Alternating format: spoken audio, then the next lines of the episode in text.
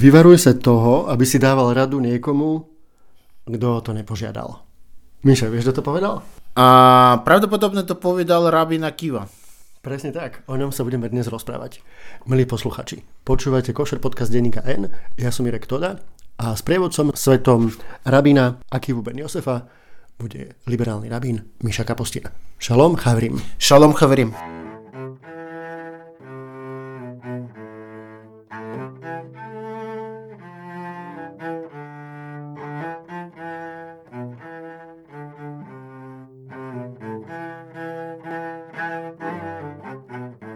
Dobre, Miša, tak poďme si najskôr povedať e, niečo o období, keď pôsobil Akiva.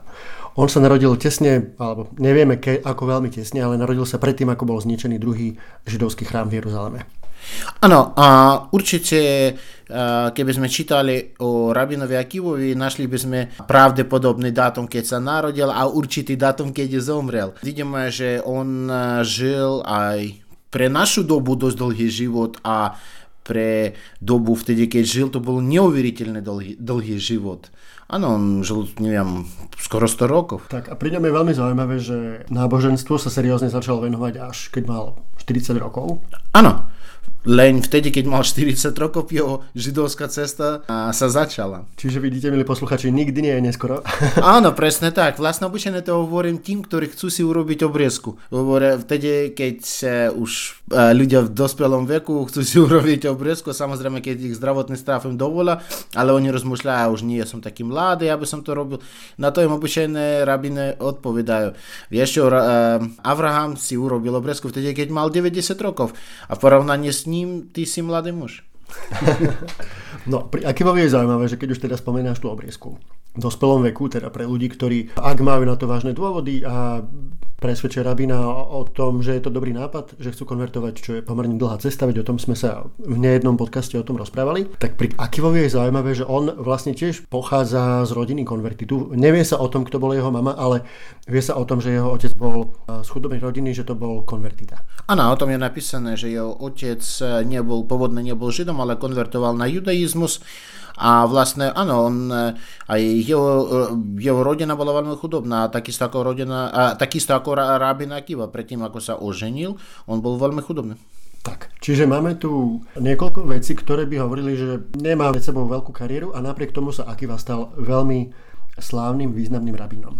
Áno, podľa mňa vtedy on mal veľmi dobrú motiváciu. Dobre, tak si niečo povedzme o tom, že vlastne ako sa to stalo, že sa zrazu rozhodol, že bude študovať Tóru, Talmud a, a že proste zasvetí svoj život judaizmu.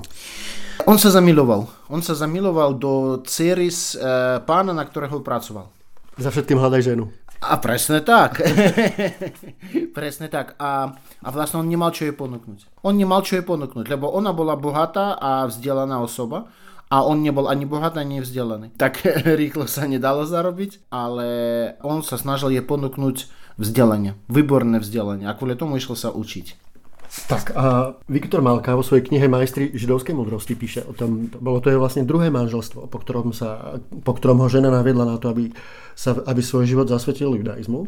A veľmi zaujímavé je to, že ona teda pochádzala z dobrej rodiny, bola dobre zabezpečená. Malka spomína vo svojej knihe, že niekedy, keď sa niekto vyhovára, že nemôže študovať, lebo je chudobný a tak ďalej, tak rabíni zvyknú povedať, že ale nemôžete byť chudobnejší, ako bol rabi Akiva. Áno.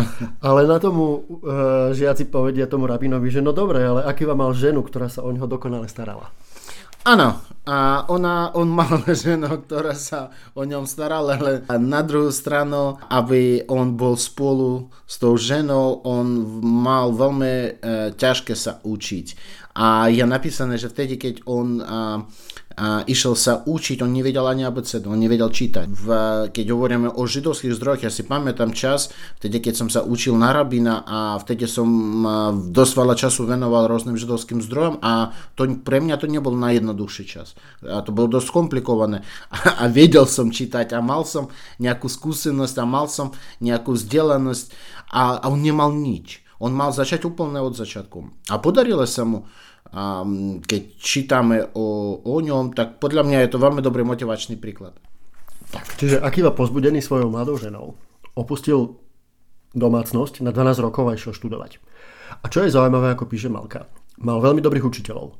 Boli to v podstate dvaja najväčší učenci tej generácie, rabi Eliezer ben Horkenos a rabi Jehošua ben Chanania. Možno si o nich niekedy niečo povieme neskôr. Čiže mal veľmi dobrých učiteľov. Akože začal dobre, vybral si dobre, vedel kam ísť. Áno, to je veľmi dôležité. Keď eh, pozeráme na, vlastne my hovoríme o, o dobe vtedy, keď sa, eh, keď, keď sa písali texty pre Mišnu. A to sú tzv. generácie Tanaim. Tanaim to sú rabiny, ktorí písali tie texty, ktoré neskôr išli do Mišny. A vlastne, keď pozeráme na tie generácie, tak a, um, učiteľia odozdávali to svojim žiakom a žiaci odozdávali to svojim ďalším žiakom a vidíme, že aj učiteľi, aj žiaci boli, naozaj boli učencami a, a, a pridávali ďalšie, ďalšie dôležité myšlienky k židovskej tradícii. No dobre, tak povedali sme si, že to bol veľký učenec a zapísal sa do dejín rabínskych mudrcov. Čím bol teda taký vynimočný? O ňom je napísané, že on je otec myšný. Vlastne vďaka mu mám myšno. On, vlastne, on bol prvý, ktorý sa pokúsil z, zjednotiť tú myšnu a, ktorú máme dnes. Áno, jemu sa nepodarilo, ale na druhú stranu je napísané, že áno, po, najprv po sebe on nechal žiakov, ktorí, tu, ktorí pokračovali v tých textách a prispeli nielen k myšne, ale aj k iným strojom tej doby. A na druhú stranu je zaujímavé je napísané, že v deň jeho smrti sa narodil ten, sa narodila tá osoba, ktorá tú myšnu vlastne kodifikovala. A, a, a, ale a ona by sa nenarodila vtedy, keby on neexistoval. Alebo a, nič sa ne, nedieje na prázdnom mieste a, a my, my obyčajne pokračujeme a vyvíjame to, čo bolo robené pred nami. A je to úplne normálne. Tak by to malo byť. Takisto ako a po nás by tiež mal niekto vyvíjať to, čo my robíme. Tak keď spomínaš jeho smrť, o tom si určite tiež ešte niečo povieme, lebo okrem toho, že to bol veľký učenec, tak bol aj hrdina a mučeník. Áno. O tom si povieme viac. Ale keď už hovoríš teda o jeho žiakovi, že on mal dobrých učiteľov a potom sám mal dôle dobrých žiakov, ktorí pokračovali v jeho tradícii.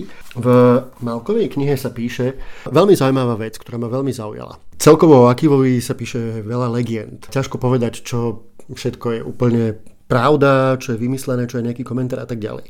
Ale napriek tomu je tam taká jedna veľmi zaujímavá vec. Hovorí sa, že Akiva bol pre všetkých svojich súčastníkov mužom, ktorý pozná tajomstvo nebies a tajomstvo Tóry. To znamená, že, že ako keby bol v spolku ľudí, ktorým bolo toto tajomstvo zjavené, oni si navzájom prikazovali, aby zachovali mlčanlivosť.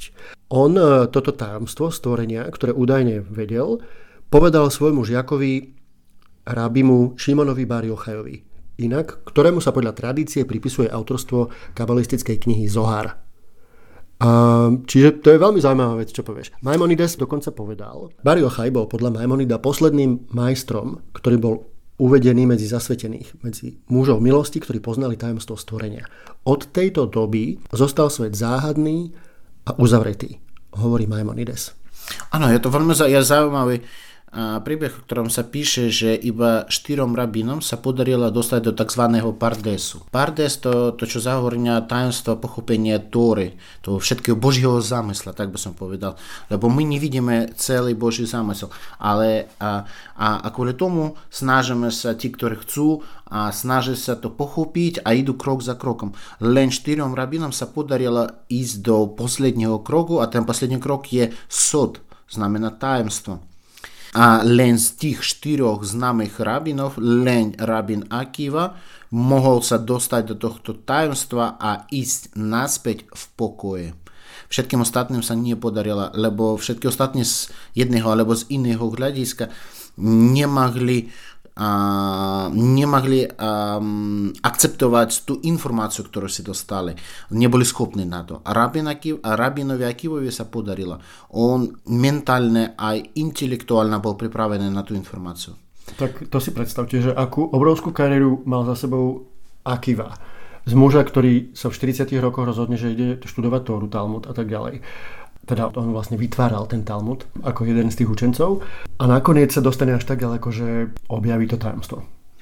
Áno, vlastne on bol medzi tých, on povedal, že urob si záhradu európsky hradbu okolo Tóry. A vlastne hradbu okolo Tóry to, bol, to bolo to, čo robil on a ďalšie rabiny cez jeho generáciu, to, čo neskôr bolo Mišno a potom bolo Gemaro, znamená, že on mm, povedal, že, že potrebujeme vysvetlenie a komentáre na to, aby sme správne dodržovali to, čo je napísané v Svetom písme. Áno, to bola veľmi dôležitá generácia. No a čo napríklad hovoril Akiva? On napríklad hovoril, že aby modlitby netrvali príliš dlho, aby sa ľudia nenudili napríklad, že aj takéto praktické veci ho zaujímali. Potom napríklad presadzoval tú myšlienku, že vždy musí rozhodnúť výklad väčšiny. Že aj keď on napríklad sa ocitol v menšine so svojím názorom, tak musel akceptovať to, že bol prehlasovaný. Áno, a vtedy to bolo povedané a neskôr to vlastne bolo pravidlom. A o tom sú známe príklady, keď aj najznámejší rabin sa postavil proti tomu, proti väč- a, a, myšlienky väčšiny, ale väčšina vždy mala pravdu, tak by som povedal. A rabin Akiva vlastne bol príkladom tiež, že on tiež e, nevždy rozhodnutia boli podľa jeho myšlienky, vtedy, keď väčšina bola proti tomu.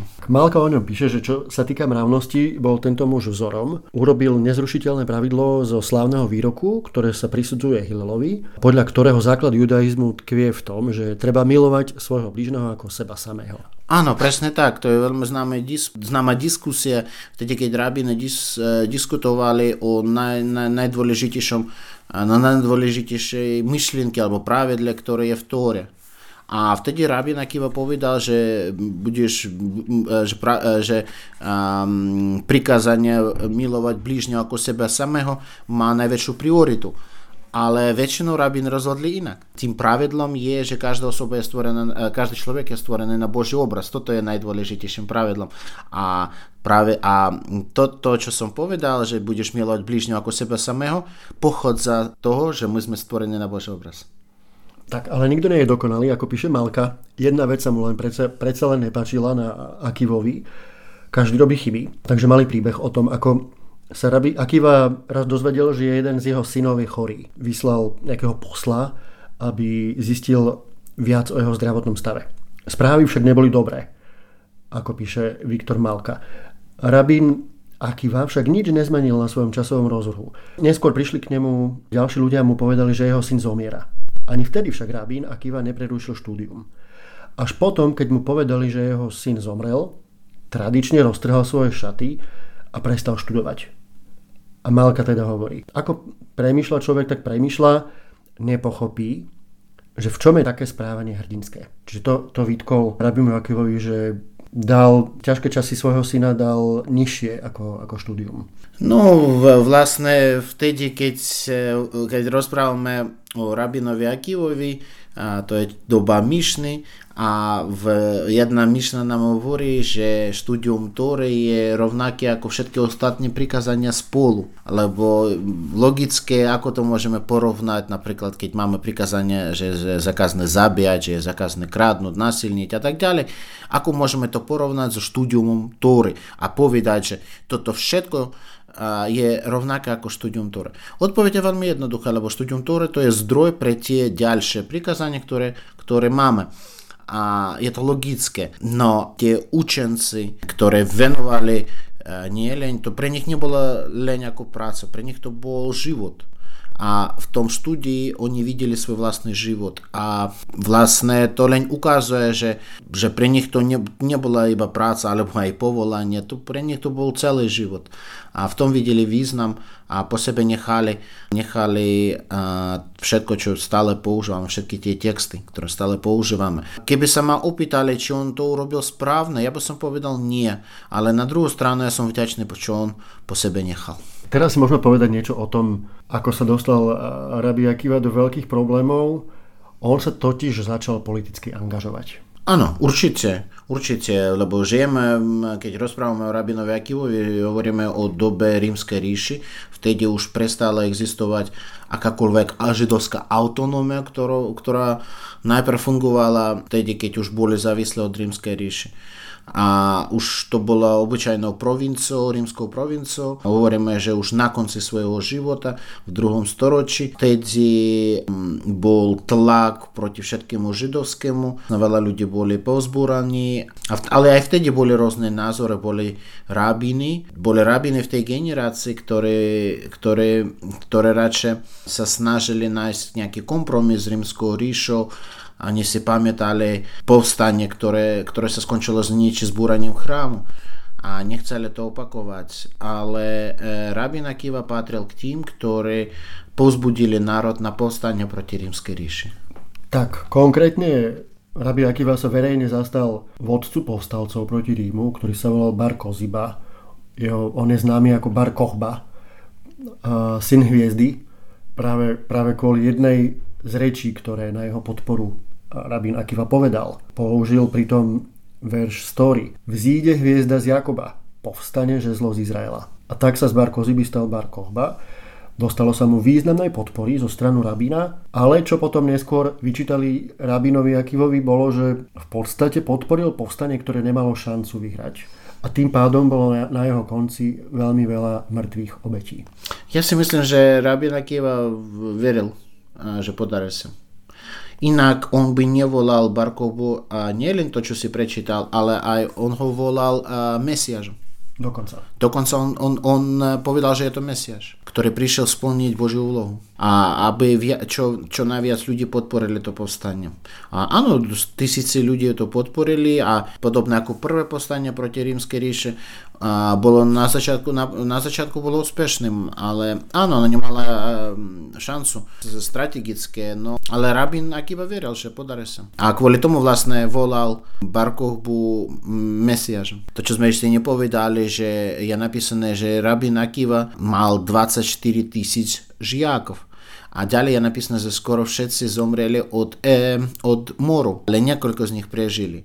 Na druhú stranu môžeme povedať, že 24 tisíc žiakov, to je, to je ako veľká moderná univerzita. Pravdepodobne, že to vyzeralo skoro ako armáda. Lebo jeho žiaci boli mladí, to, to boli iba muži, 24 tisíc mužov, to je naozaj už je to armáda. V očiach Rímanov bol Rabi Akiva nebezpečný, tým, že podporoval Markovbu, takže sa ocitol vo vezení. Určite, on bol pre nich možno viac nebezpečnejším ako Barkovba, lebo Barkovba to bol iba generál a, a Rabin Akiva to bolo, to, to bolo srdcem povstania. Vlastne on povzbu, povzbudil národ na povstanie a, a vlastne mm, bol duchovným vodcom.